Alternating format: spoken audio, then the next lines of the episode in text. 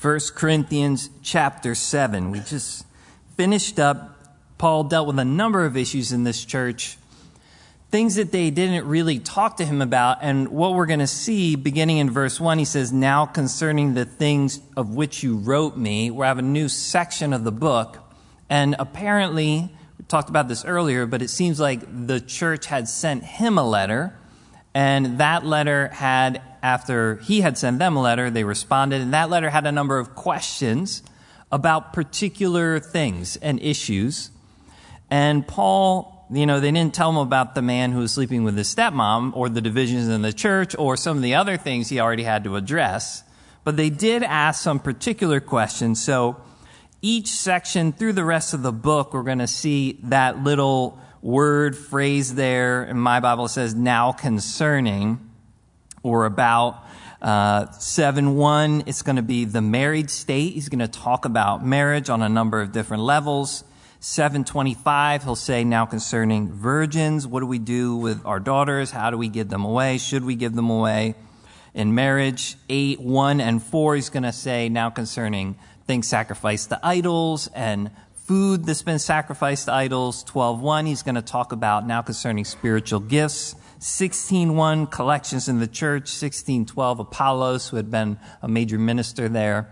So the rest of the letter, he's kind of addressing things that they had brought up. And he's going to walk through those one by one. And we don't know all of the background information in those things. We don't know everything that they wrote to him. There's a lot of guesses as to what's happening here in Corinth. It seems like they're confused about a bunch of things about singleness, about marriage itself. Sex inside of marriage, is that wrong? Is that right? Sounds weird to us, but this is what was happening. Now that we're saved and our spouse isn't saved, do we continue in that marriage? What does that look like? So there was a lot of different kind of weird, it seems, theologies going on. But what what Paul wants to kind of focus on here as he's responding to them are the things that the Spirit put on his heart that you and I still need for our day and age. So some of the background we might not know 100%, but what is here, God wants us to know. And it's kind of like we're hearing one side of a phone conversation. Somebody's talking. This is Paul talking back to them. We didn't quite hear what they said to him. But this is the stuff that the Holy Spirit wants us to hear. So it's important for us to get in here. I also think it's just important as we get into this, again, largely speaking of marriage, but it speaks of singleness as well. These things are important for all of us. Don't just check out. Uh, if you're looking to be married, then they're important for you. It's important for you to know the world that you're headed into. If you are married, obviously these things are important for us.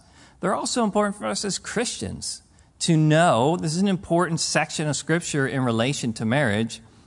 You're going to have friends, you're going to have family members, you might have children one day that are in specific situations to know where to tell them to look in the Bible and to read these things.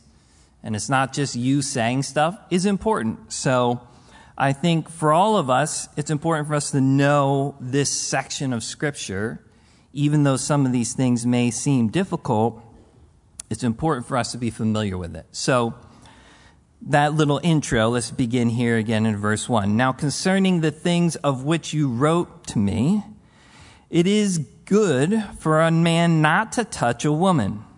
Nevertheless, because of sexual immorality, let each man have his own wife, and let each woman have her own husband. Paul says, okay, I'm going to start addressing the things that you had talked to me about and wrote to me about. And he says it's good for a man not to touch a woman. Your Bible might say it's good for a man not to marry. The idea, touch a woman, that phrase is sexually, so marriage would be implied there.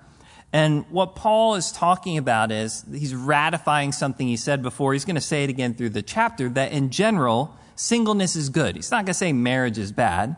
He's making the point that to live a single life, to be celibate and give your life to the Lord, is in and of itself a good thing. And he's going to say, I, I wish you guys could do that. He's definitely not saying that people should not be married. Uh, he will write in Timothy, and he'll actually say, anyone who forbids marriage is teaching the doctrine of demons. So he's literally saying it's a satanic thing for somebody to be out there teaching that other people shouldn't be married. Um, so that's not what he's doing here. He's simply restating something that they had misunderstood about singleness in his last letter. He's stating, hey, look, it's a good thing. You don't have to be married. Sometimes there's that pressure. In the Jewish culture, particularly, there was a pressure that you needed to be married. Something was wrong if you weren't. Um, maybe some of you who are prospective grandparents are pressuring somebody that they have to be married, but uh, that's the idea here. Jesus would say in Matthew 19, he said to them, All cannot accept this saying, but only those to whom it has been given. There are eunuchs who were born thus from their mother's womb. There are eunuchs who were made eunuchs by men. There are eunuchs who have made themselves eunuchs for the kingdom of heaven's sake. He who is able to accept it, let him accept it. And Paul is just stating here the single life has its own particular joys and opportunities, and it's pleasing to God. And the reality is, all of us live the single life at some point in our life, or at more than one point in our life. So, Paul's just stating something they misunderstood. Hey, look, this is good. It's good for a man not to touch a woman. If you're living a single life, that's fine. You can honor God in that way. But he says in verse 2 Nevertheless, because of sexual immorality, let each man have his own wife, and let each woman have her own husband. Nevertheless, he's going to say here, marriage is also good, particularly because of sexual immorality. The sense there is in the plural immoralities, as it seems there was a whole bunch of sexual problems in the church that were a direct result of their misunderstanding of marriage. So they had these weird kind of ideas. Okay, now we're saved. Uh, it's more spiritual to be celibate within a marriage, or that we're going to see. They had these different types of thoughts going on. And whatever all their thoughts were, they were leading them into sexual immorality in the church, which Paul's already had to address on a number of different levels. So what he says to them here is, look, instead of that, you're seeing the fruit of this bad working out of whatever your doctrine and theology is. Instead, you should be married. And notice he says that each man should have a woman and the woman should have a man, which again is important. Biblical marriage is always between one man and one woman. God doesn't lead anybody into any other type of marriage. This is the only type of marriage in his design. In our world, there's a lot of other things, but biblically, what the Bible teaches, it's always the same. There's a man and a woman. Each man have his own wife, and let each woman have her own husband. And it could sound a bit crude, again, as if the only benefit of marriage is sex, but that's not what Paul's doing here. First, he just wants to say, hey, anybody who's trying to live a single life because you think it's more spiritual and they found themselves in sexual immorality, obviously that's not working for you. Your gift is not singleness. Get married. And there was apparently a section of the church that thought that would be wrong for them and it was more spiritual to be single. And Paul's saying, no, instead of living in sexual immorality, be married. If you're a lady and you think it was more spiritual to be single and you're living in sexual sin, be married. There's, there's a provision that God has made for that, a suitable place for that sexual desire so that you don't step into sexual immorality.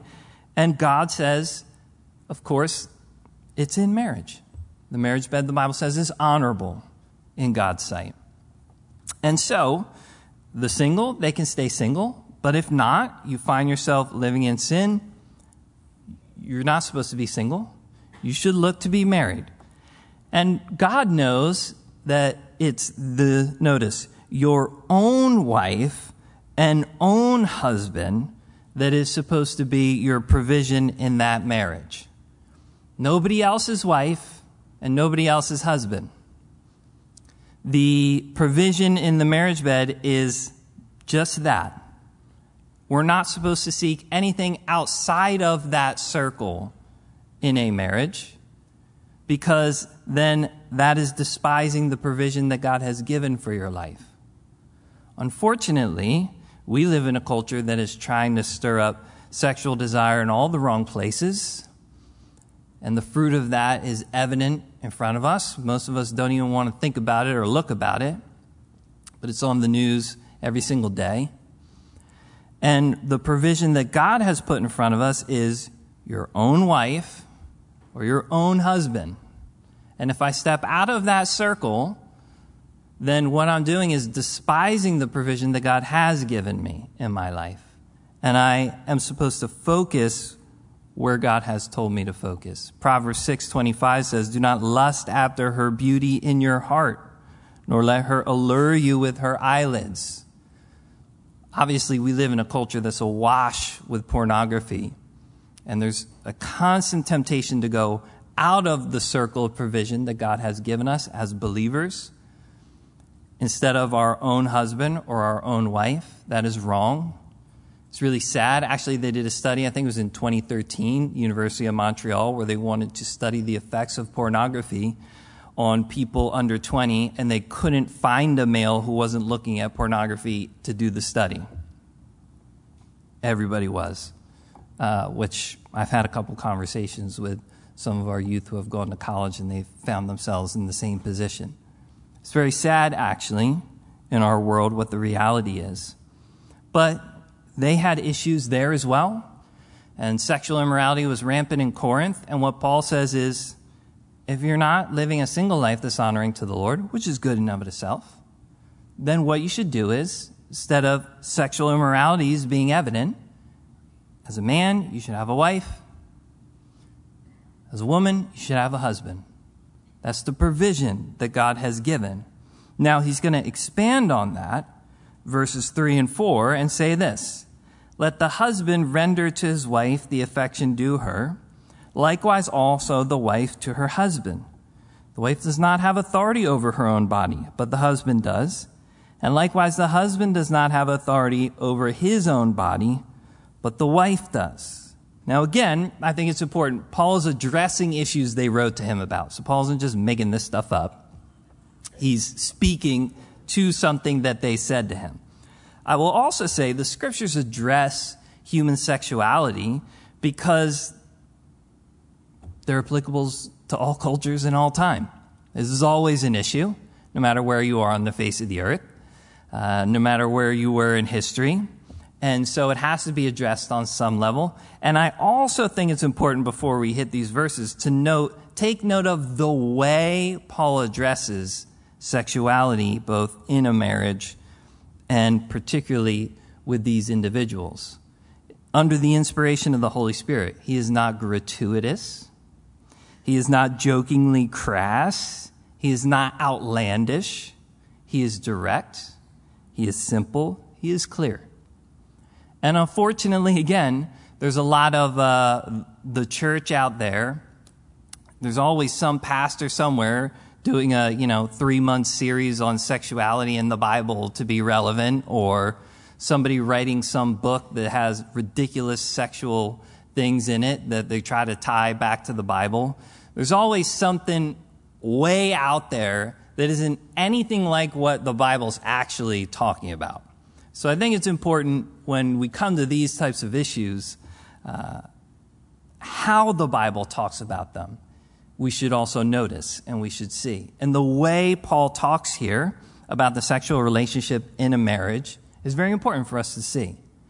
What he says is also important.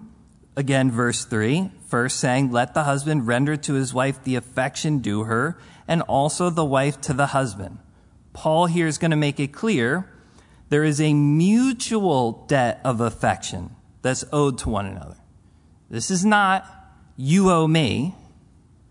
This is I owe you. Those are two different things. Spouses recognize the need that's in a marriage. It makes perfect sense because if you are your spouse's provision, you're not supposed to willingly or ignorantly keep that provision back. It's important for us to recognize. I mean, the reality is we wouldn't do that in other things. I like to cook. Uh, I'll make dinner a fairly regular basis. I have never yet in our marriage, and maybe it could happen, put out plates for my two daughters and f- left my wife nothing. while the rest of us start eating. uh, that would not go over well if that happened. And I just, I forgot that you needed to eat. I didn't know that was a desire in your being, right? Like that. No, this, in a marriage, you are providing for one another. She also has never forgotten me at a meal. We've made that happen. It's worked out just fine. And there's another reality of provision in a marriage that Paul is talking about here. And he's just saying you need to recognize. Now, again, one of the problems was apparently they thought it was more spiritual not to be intimate anymore, to be celibate. And Paul is addressing that issue, but it, the principle still goes for us. He's saying you don't recognize that you have a debt of affection to owe. He's speaking about sexuality, but obviously that involves other things too. Again, Paul is addressing the particular issue. He's not writing a treatise on marriage here. What he says in other passages about marriage also matters. Husbands should love their wives, wives should respect their husbands. Kindness, other things are also involved in marriage. But there is a particular problem here that he is addressing. So, what he does in verse 4, it, with two simple sentences, is really masterful and inspired by the Holy Spirit, no doubt. He says, The wife does not have authority over her own body, but the husband does. And likewise, the husband does not have authority over his own body, but the wife does. So, without, again, being gratuitous at all, people want to have these long talks about what Christians can or can't do in marriage to demystify it again or make it relevant or something like that. Really, it's just a hot mic to get attention.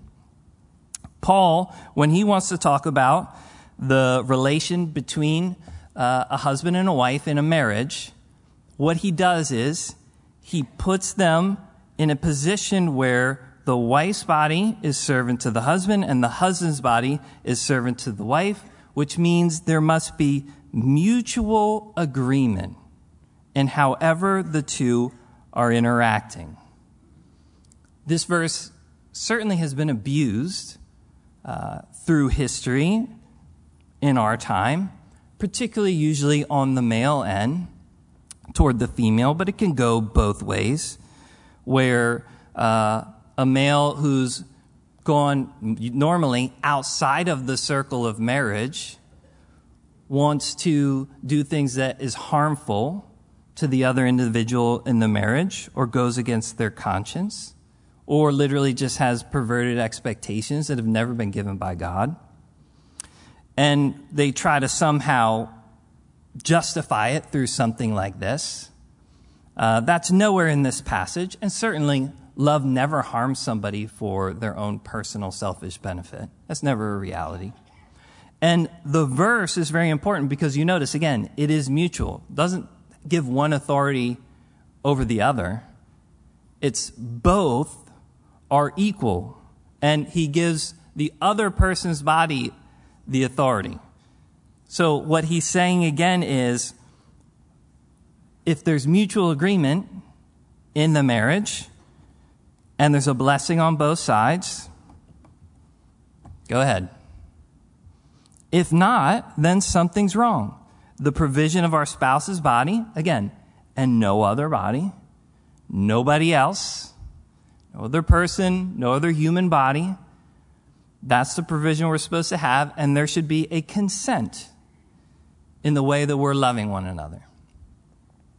We're one in Him. That is something that should be clear in the interaction. And really, Paul's basically saying if you can understand this rule, I don't have to go into all these crazy details about things. This should be enough for you here to understand this and to be able to work this out. The other individual God has brought in your life, you should care about them, and He's given the authority on both sides. So, if one person, that body, is doing something harmful that is not supposed to be uh, a benefit in the marriage, it's not loving, it's not building your relationship, then Paul says, obviously, that's not something that should be involved in your marriage. And he doesn't have to get in all the details of things.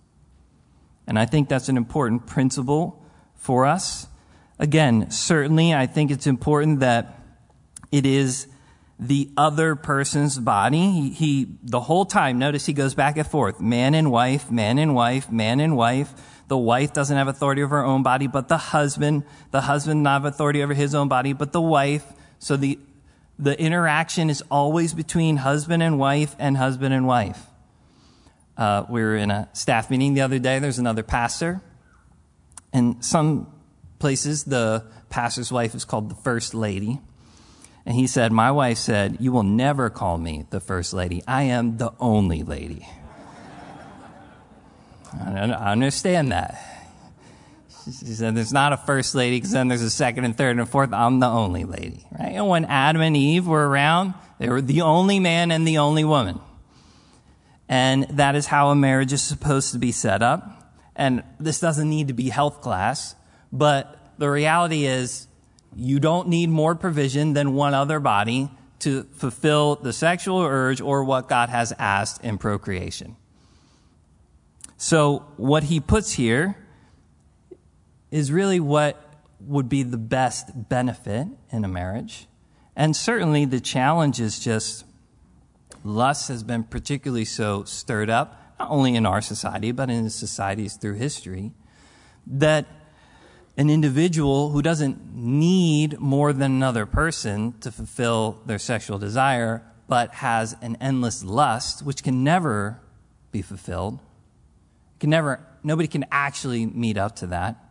Again, which is why it's so sad in our culture. We just stacked up one sexual thing than over another. Uh, one porn- pornographic site boasted that basically you could have started watching their videos 100 years ago and you still wouldn't be done with their content. Just one site. Right? That there's there's no woman in the world who can match up to that. There's no man in the world who can match up to that. The the perversion in our society has so degraded hearts and minds that something like this can seem almost like impossible. But it's not impossible. And Paul just needs to set out the reality and basically say, oh, you're, you're a husband and wife. You are one another's provision. You should recognize the affection that's due to one another. And you should keep that love within this mutual commitment, a mutual understanding in the marriage and the way that we love one another that should be in your marriage and outside of your marriage, right? Like in the marriage, this body is for my spouse. And outside of the marriage, anybody else who wants your body, you could say, This body is for my spouse. This is not your body. This is their body. They have authority over this body. Right? Like Joseph could say to Potiphar's wife. Again, it's sad in our culture how many are basically selling their bodies for profit constantly because it's easy, not just literally physically, but online in all different types of ways. Your body is for the Lord. He just said that in the last chapter. You're not your own, particularly as believers, and for your spouse.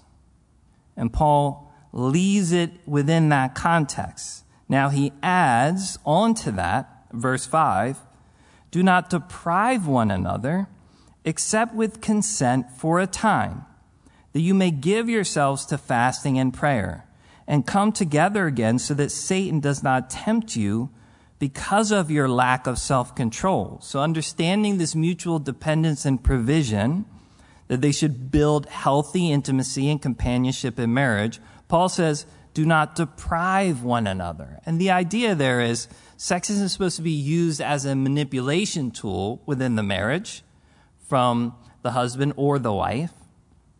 It's supposed to be something, certainly, that is tying us together. And even though there are wrongs, you have two imperfect individuals who make mistakes in a marriage. Those things always are going to have to be worked through. You can't, you still can't fight sin with sin.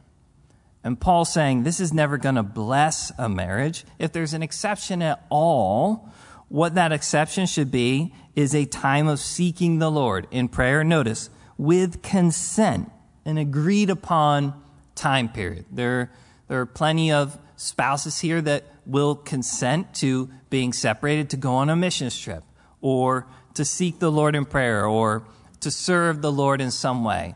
We shouldn't separate from one another just for material gain. That shouldn't be a part of it. Paul says if there's an exception, then separate for a while to seek the Lord on some level in some service. But even that should have consent in it. Why? He says, because the more distance you keep, Satan will tempt you. Satan will try to get a foothold in your marriage. Somebody said, Satan will do anything he can to get you in bed together before you're married, and anything he can to keep you out of bed together after you're married. And he knows what will be a blessing in marriage. And so he will try to pervert it. And the more powerful and good a thing is in and of itself, the more harmful and destructive it can be on the other side. Satan was a pretty powerful angel, and therefore he's a pretty powerful fallen angel. A child is a wonderful thing. A child as an idol is a very difficult thing. The more wonderful a thing is in and of itself, the more it can be perverted. And the sexual relationship in a marriage that God has given between a man and a woman is a wonderful thing, but it can also be twisted and it can become very harmful. And so, what Paul is saying is don't deprive one another. If you, if you have to seek the Lord on some level, obviously the Lord is first, okay, but come back together because Satan will seek to tempt you because of your lack of self control. Coming together again will press you on your character issues. Keeping one another apart allows you not to deal with the things that would cause you to come back together. Satan's no fool. He knows that if you want to keep your marriage together, you got to work on things. So if he can kind of keep you apart, keep you separate, keep intimacy out of the way, have that kind of agreed upon, then you don't actually deal with the things like temper and attitude and actions in your marriage. And unfortunately, you're not going to live for weeks and months and years defrauding one another of marital intimacy. The enemy's going to get a hold and it's going to break down. And he does that in people's lives. So, what this command does is when we've been hurt or there's an issue in a marriage, it forces us to have to work on that issue to come back together in a way that's pleasing to the Lord and that's good for a husband and a wife.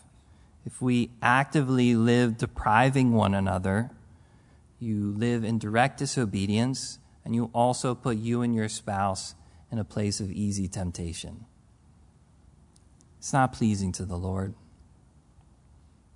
Humble yourself and allow Him to begin to work in your life and in your marriage. Now, six and seven, he'll say this. He'll say, But I say this as a concession, not as a commandment. For I wish that all men were even as I myself. But each one has his own gift from God, one in this manner and another in that. The, the concession, he says, even though I concede that you can separate for a time to seek the Lord, he's, that's a concession. Doing so is not mandatory. He's saying, I'm not commanding that has to happen. You can seek the Lord and still be together in your marriage. That's fine. The whole point, Paul's whole point here is there's not supposed to be celibacy within a marriage. Outside of that, again, he says, that's good. He said, I wish that you guys were like me.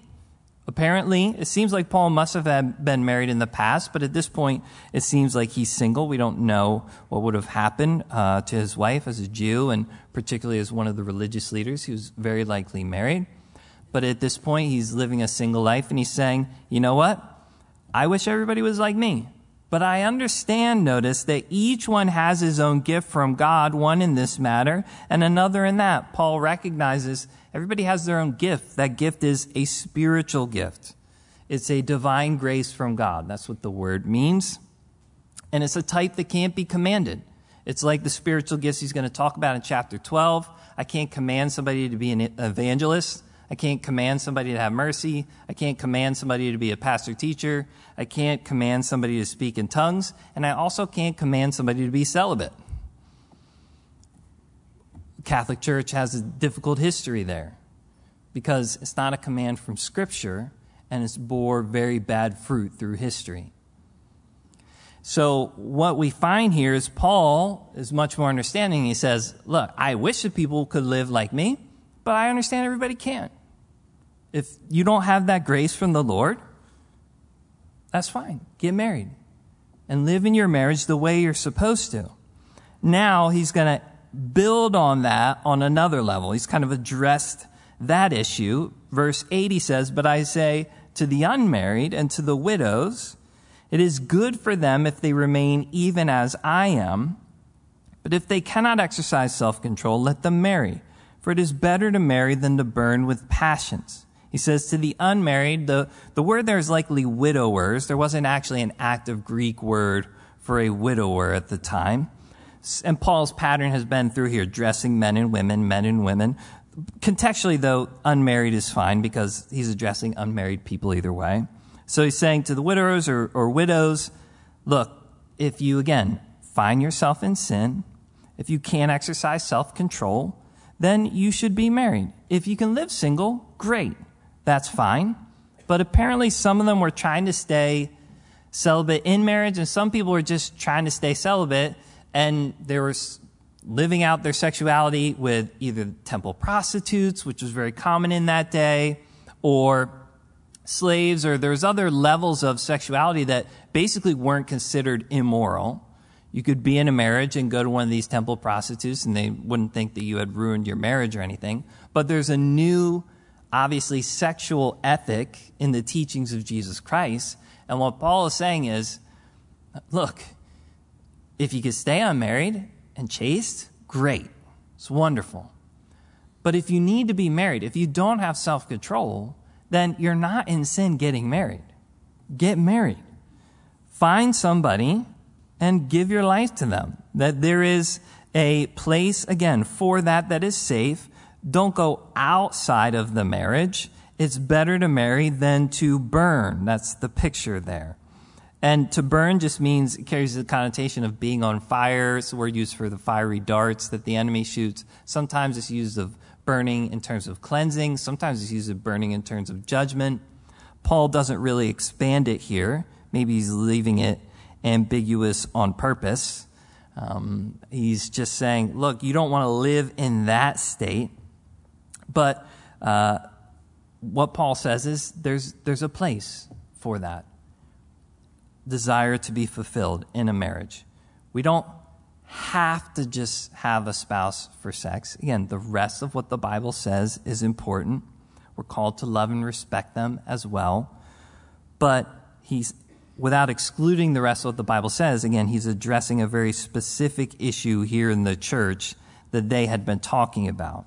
Now, uh, again, because some thought, well, it's just more spiritual if we stay single and honor the Lord. And he's saying, no, just get married, guys. It's okay. Verse 10. Now to the married. So this is to the people who are already married. I command, yet not I, but the Lord, a wife is not to depart from her husband.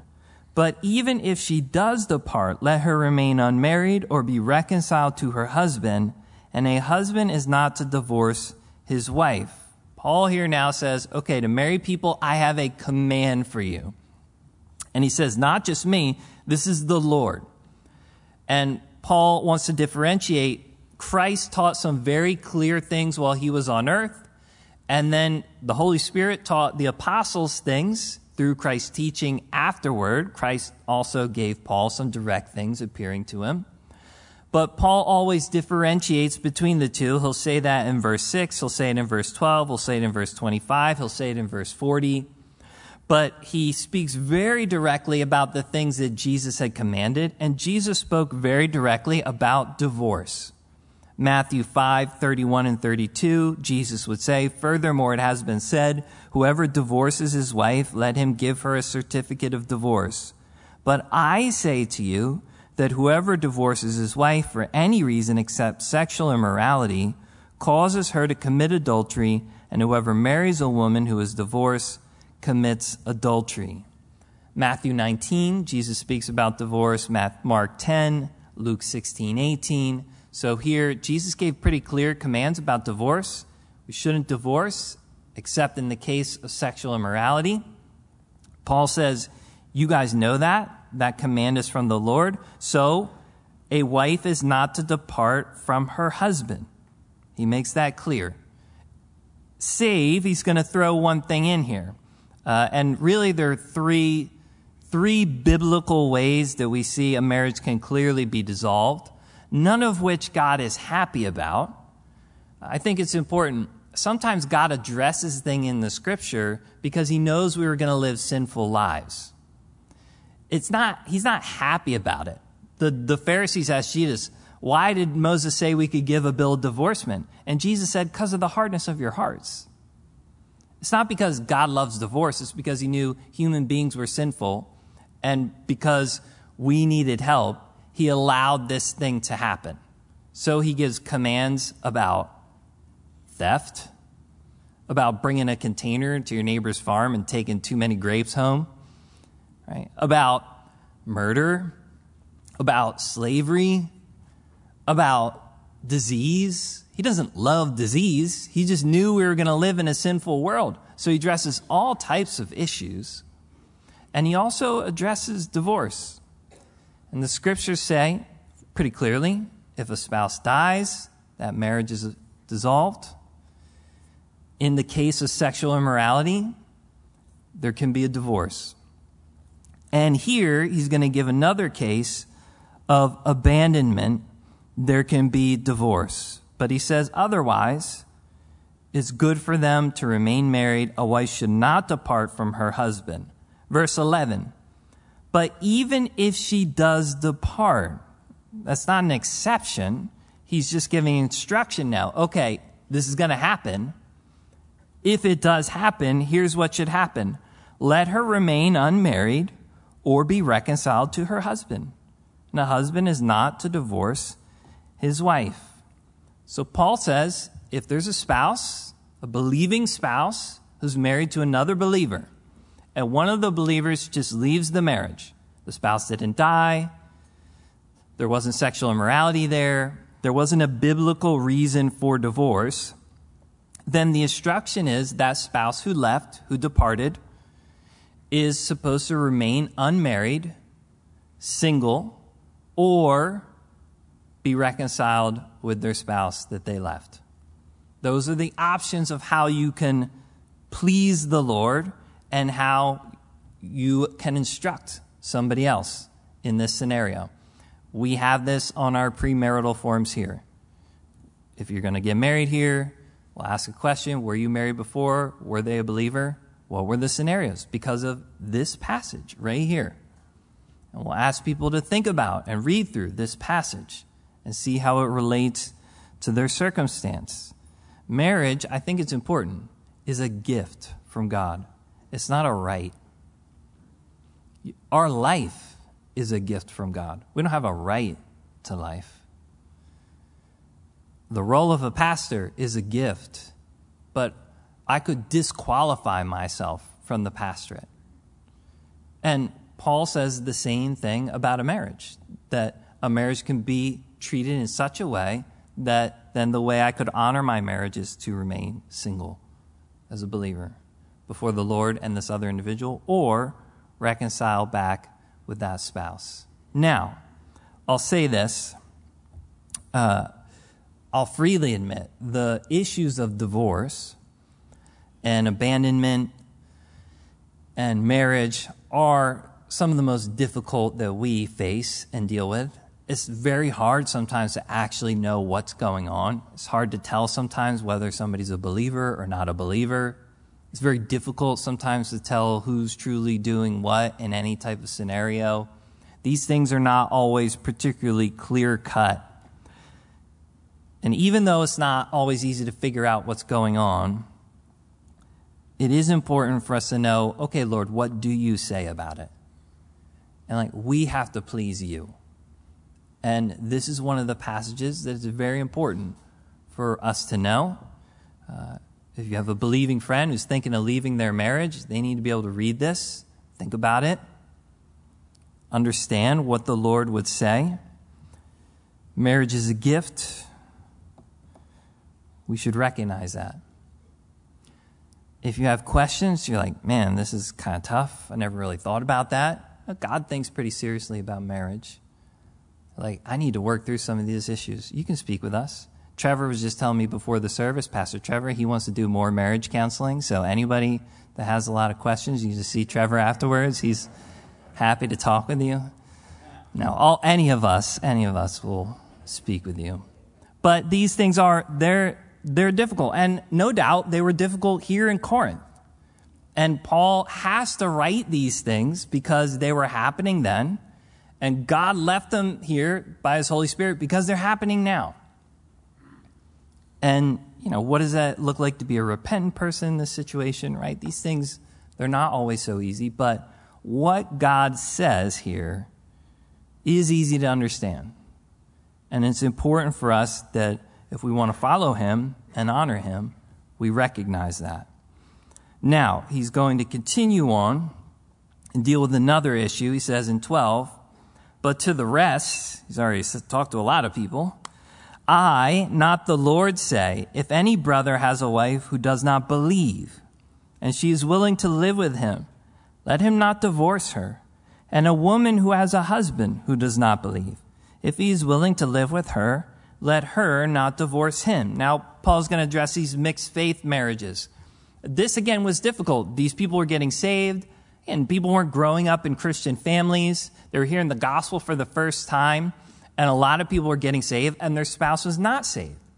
They didn't receive Christ, they didn't know the message, or they hadn't accepted him yet. Uh, in the Old Testament, the Jews would a lot of times be called to put away their pagan wives that they shouldn't have taken in the first place. So it seems like people in Corinth were kind of confused now. Okay, if I'm saved and this person isn't saved, can I be sexually intimate with them? Should I keep up this marriage? Should I just divorce them? What do we do here? And Paul is going to begin to speak to them, and he says to them, Look, if you're a saved husband and your wife is unsaved, and she's happy to be married to you, stay in that marriage. A saved wife and your husband isn't saved and they're happy to be there, stay in that marriage. Don't, don't just break it off. Notice Paul does not say if anyone wishes to take an unbelieving husband or wife. He says if somebody has an unbelieving husband or wife. At the end of the chapter, he'll make it very clear she is at liberty to be married to whom she wishes only in the Lord. As believers, I'm not supposed to willingly, knowingly marry somebody who is not saved. That's not the situation here. This does not give us freedom to just go marry anybody. As believers, the Bible is very clear, we're only supposed to marry believers. For the very simple reason that we won't share the things that are actually the most important in our lives with an unbeliever. That means our love for Christ, our purpose in life, and what our biblical moral is. And if those things are not essential to you in your marriage, you're not thinking as a Christian. And so Paul speaks very clearly we're not supposed to willingly head into that situation. It's a rebellious abandonment of the Lord in your life. Now, people have done it. I'm sure a lot of people could say, I know so and so, and they married this person, and all the Christians they knew were jerks, but this guy was really nice, and they married him, and it worked out in the end. Look, because God is gracious does not mean that we just take that for granted. And just because something happened in somebody else's life doesn't mean it's going to happen in my life. Like people have climbed Mount Everest. I'm never going to climb Mount Everest. Okay? Yeah, people have done a lot of things. That doesn't mean you can do them or I can do them. And, you know, God had grace on David and Bathsheba. We don't use them as an example for how we should find people and marry them. So the grace of God does not absolve us from willing obedience. So anybody who's aiming at marrying somebody who's not saved, this is pretty clear. It's also pretty clear that all conversions were not household conversions. Just because the father got saved or the mother got saved didn't mean everybody in the family took that faith. There were still, even in the early church, these issues where it was difficult to work through some of these things. But it's clear he's saying you shouldn't divorce them. And the reality is, if you loved them before you were saved and then you got saved, you should be able to love them better now that you're saved you have the, the Holy Spirit in your life.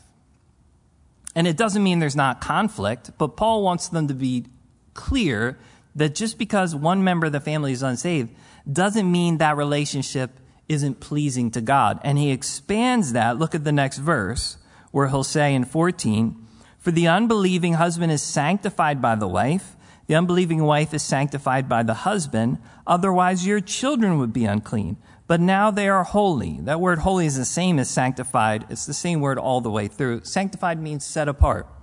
And what Paul's saying is, look, just because you're married to an unsaved person doesn't mean your marriage is now unclean or displeasing in God's eyes.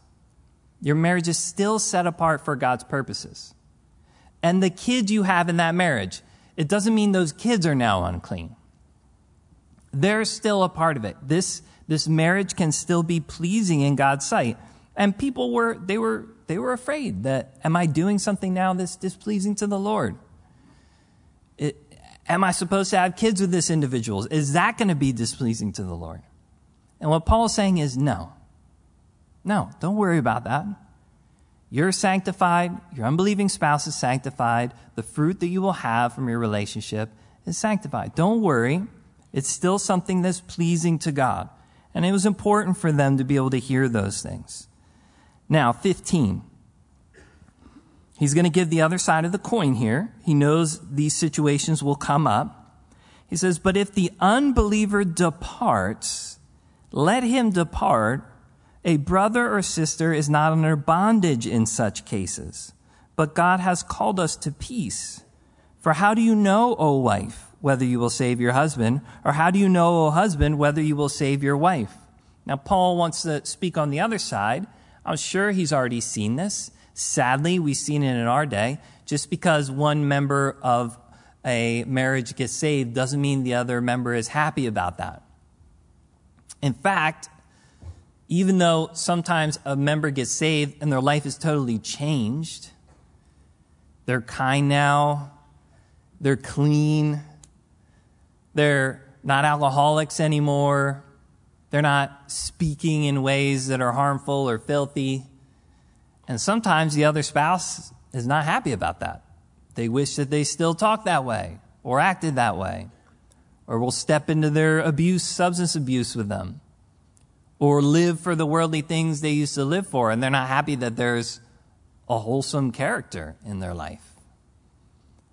And unfortunately, a lot of marriage would break down in those ways. And what Paul is saying is if the unbelieving spouse does not want to stay in the marriage, not the believing part, the unbelieving spouse wants to leave.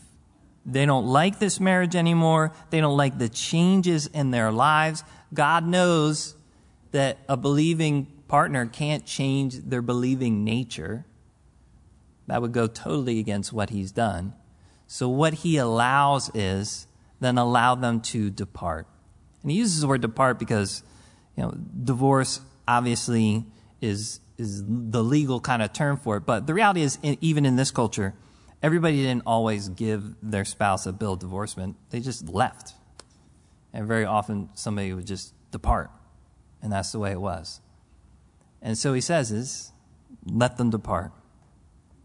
Let them go you don't have to battle them to keep from divorcing them. If they depart, you allow them to do so. Notice he says there, why? A brother or sister is not under bondage in such cases, but God has called us to peace. A marriage is supposed to have peace. That's what God wants to build in a marriage. that peace should be in our lives individually and it should be in our lives together. And he's not he's saying a believer doesn't shouldn't have to war with an unsaved person to keep together something the unsaved person doesn't want to keep together. And I think a lot of them again would feel like they had failed if this un, unsaved partner left them. I got saved, then this person leaves me, that God would be displeased. And I think it was very important for them to hear no, let them go and live in God's peace. That's, that's all right, Paul says. God is not angry with you. You can allow them to leave, and you are no longer in bondage. You are absolved. That the ties from that marriage are broken in God's sight. That's okay. And that was certainly something I'm sure would be difficult for them. If they're willing to stay, stay. Wonderful. If they go, go. God has called us to peace. 416. How do you know, O wife, whether you will save your husband, or how do you know, O husband, whether you will save your wife? The, the kind of question here is Is this verse, how do we apply this verse? Is it a hopeful exhortation? Like, hey, you don't know. Maybe your husband or wife will get saved if you stay in that marriage? Or is it a kind of corrective warning saying, actually, there's no sense fighting in that marriage because you don't know if they're going to get saved. They, they could stay like that the rest of your lives. Uh, I actually, not as a cop out, believe that Paul is kind of saying the verse relates to both because the peace from the previous verse relates to both. His whole point is if the unsaved person wants to live with you and you can live at peace, live at peace. If the unsaved person doesn't want to live with you and it's a war to keep them, then live at peace. Don't fight that war. It's either, you should live in peace either way. God has not called us to be warring with people. If my marriage is a constant battle, there's probably something wrong with me, or I need to let something go here. And what Paul is saying is in 16, I, I think either or. You as a husband or wife, if you're if they're willing to live with you, you don't know. Maybe they'll be saved. First Peter chapter 3 speaks to that. How, how do you win an unsaved spouse that doesn't want to hear the word? Through your conduct and your character. Let them see that on a regular basis. Doesn't have to be your words. It could be your life and maybe God will do a work and they'll be saved. But it's the same on the other side. If they're fighting and they want to leave, allow them to leave because how do you know? You could have lived a perfect life in front of them and they could reject you. That's the reality of Jesus when he walked on earth. He lived the perfect life and people saw him and people rejected him. They did not accept that life. Just because we're living a life that we actually should doesn't mean that everybody's going to turn around and accept it. Doesn't mean I'm going to fix or change a person. Only God saves people. And people rejected Jesus Christ. So, how do you know?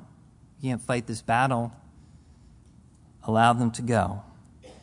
So, the reality is we don't, but we're called to peace.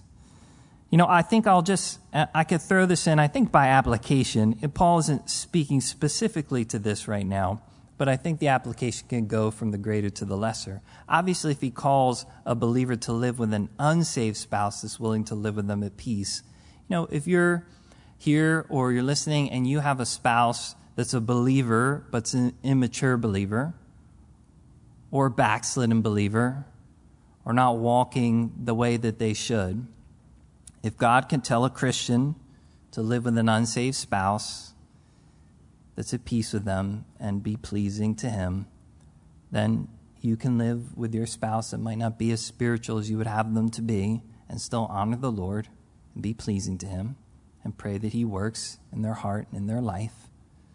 We find ourselves, many, in that position as well. And God will be gracious. If you need help, you ask the God of peace. He'll direct us, He'll lead us. And it's important here, I think, for us to recognize in all these things, God sees marriage as extremely important. He created it, it's His design. He wants to protect it, He wants to guard it. He realizes the fruit of it better than we ever could.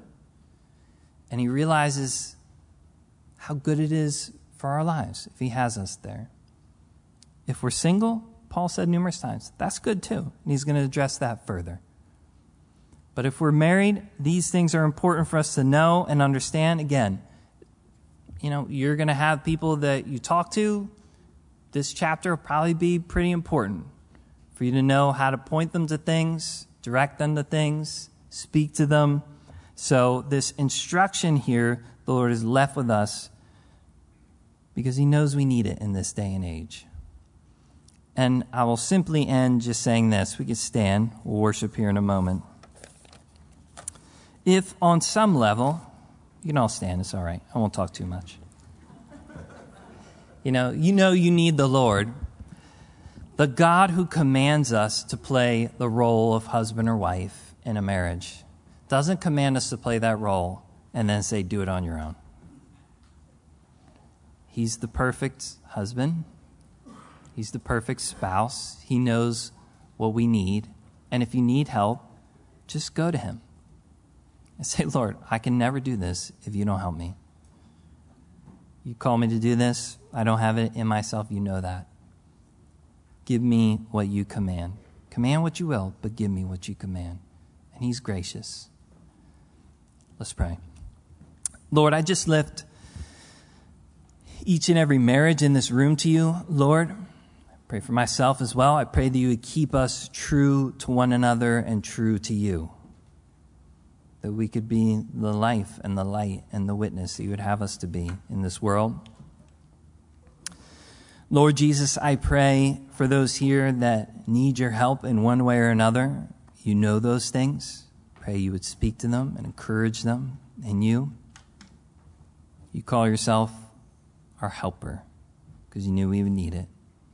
And so I pray you extend, Lord, help to those who need it. Lord, I pray that you would give wisdom to those who need it. You say you give wisdom liberally to any who ask. So anybody here who needs wisdom to know how to please you, I pray you'd give them their portion. And Lord, I pray that you would allow us to know the blessing that you have designed in these things. That we could rejoice in you. That you would be welcome and at home in our homes and in our lives. Pray these things in Jesus' name. Amen.